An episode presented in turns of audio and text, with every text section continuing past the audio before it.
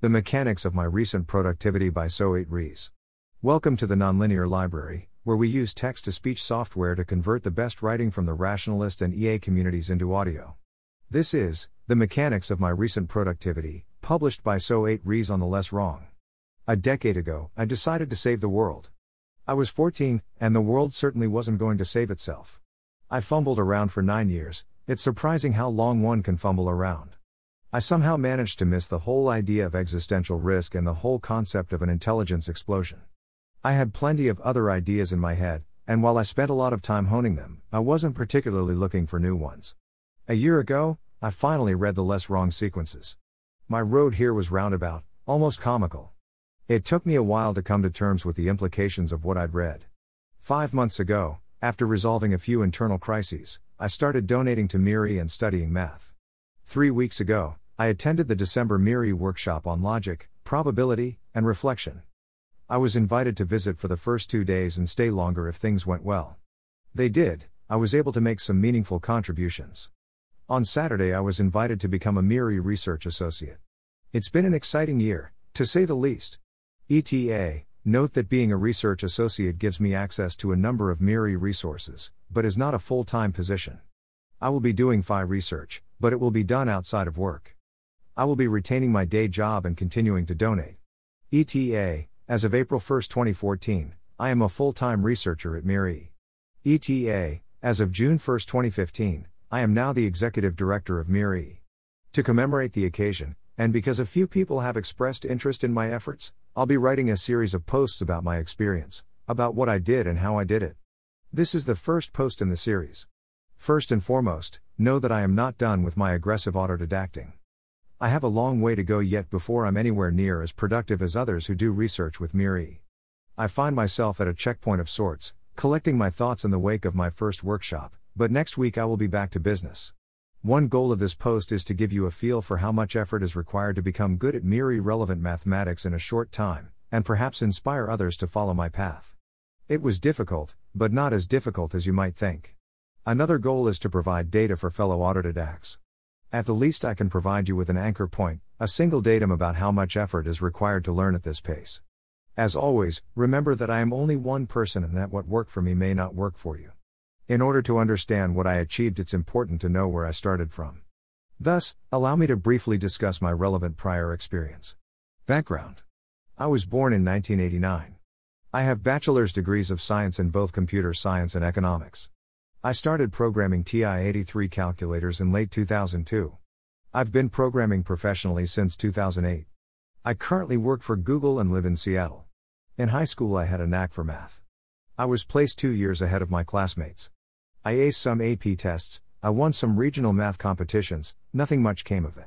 I explicitly decided not to pursue mathematics. I reasoned that in order to save the world, I would need charisma, knowledge of how the world economy works, and a reliable source of cash. This, and my love of programming, drove my choice of majors. During college, I soaked up computer science like a sponge. Economics, too, but that's not as relevant here. I came out of college with a strong understanding of the foundations of computing algorithms, data structures, discrete math, etc. I cultivated a love for information theory. Outside of the computer science department, I took two math classes multivariable calculus and real analysis. I was careful not to let schooling get in the way of my education.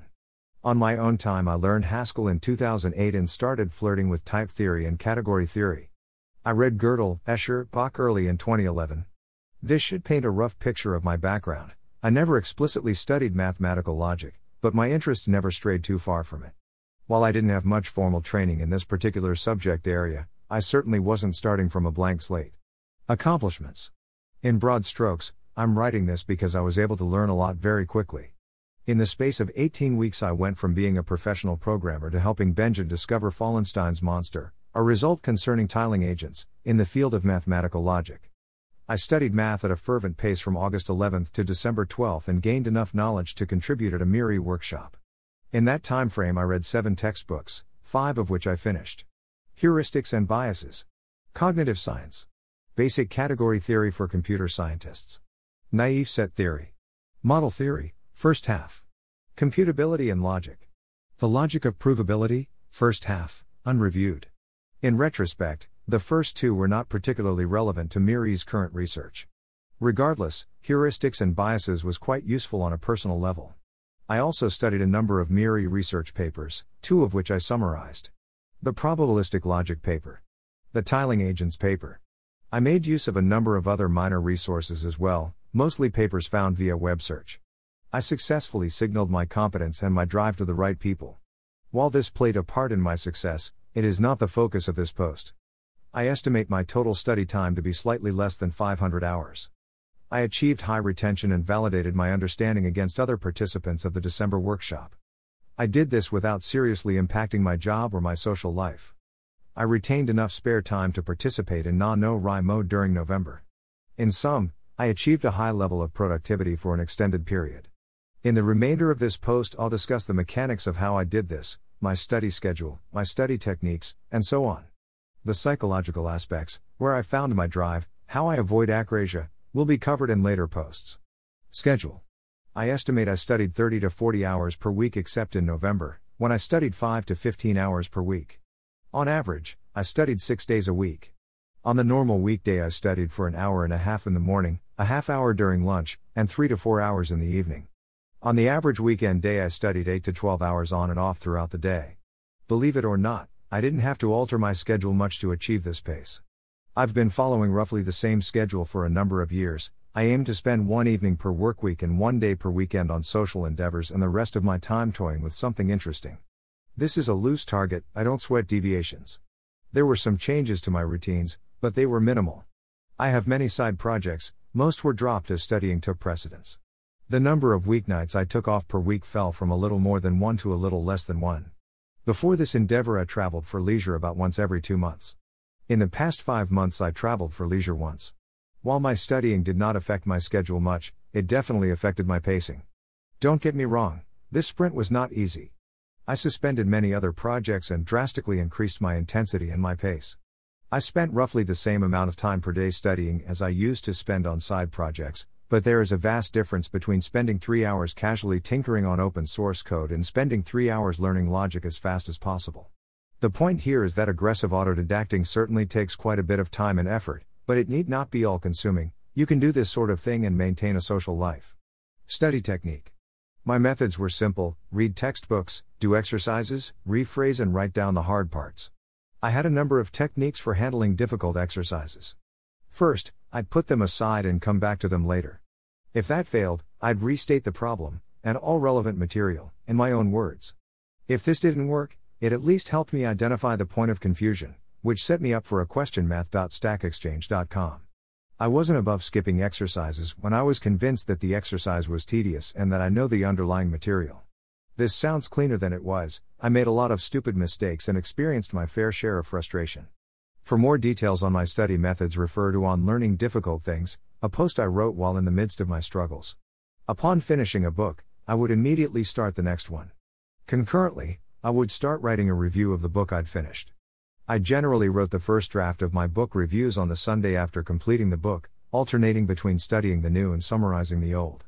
On subsequent weekdays, I'd edit in the morning and study in the evening until I was ready to post my review. It's worth noting that summarizing content, especially the research papers, went a long way toward solidifying my knowledge and ensuring that I wasn't glossing over anything. Impact on social life. The impact on my social life was minimal. I decreased contact with some periphery friend groups but maintained healthy relationships within my core circles.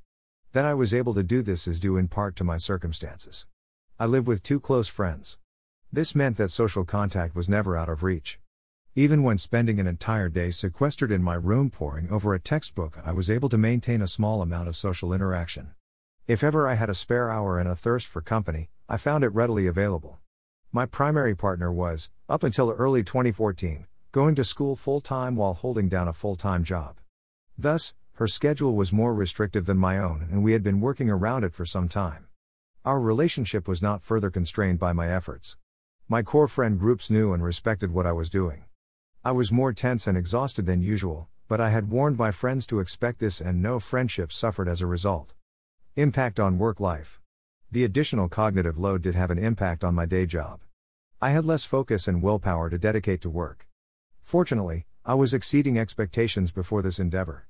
During this sprint, with my cognitive reserves significantly depleted, I had to settle for merely meeting expectations. My performance at work was not poor, by any means, rather, it fell from exemplary to good. I'd rather not settle for merely good performance at work for any extended period of time. Going forward, I'll be reducing my pace somewhat, in large part to ensure that I can dedicate appropriate resources to my day job. Mental health. It's not like I was working from dawn till dusk every day. There was ample time for other activities, I had a few hours of downtime on the average day to read books or surf the web. I participated in a bi weekly Pathfinder campaign and spent the occasional Sunday playing Twilight Imperium. In September, I went camping in the Olympic mountain range. I spent four days in October visiting friends in Cape Cod. I spent a day in December hiking to some hot springs. I entertained guests, went to birthday parties, and so on. There were ample opportunities to get away from math textbooks. Most important of all, I had friends I could call on when I needed a mental health day. I could rely on them to find time where we could just sit around, play with Lego bricks, and shoot the breeze. This went a long way towards keeping me sane. All that said, this stint was rough.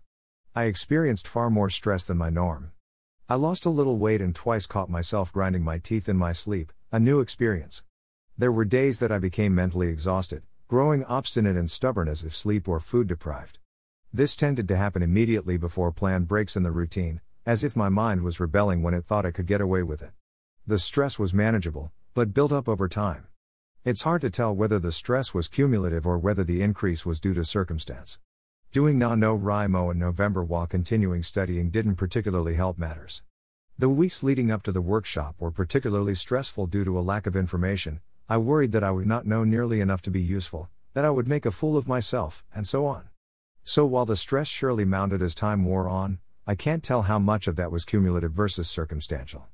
I tentatively believe that someone could sustain my pace for significantly longer than I did, so long as they were willing to live with the strain.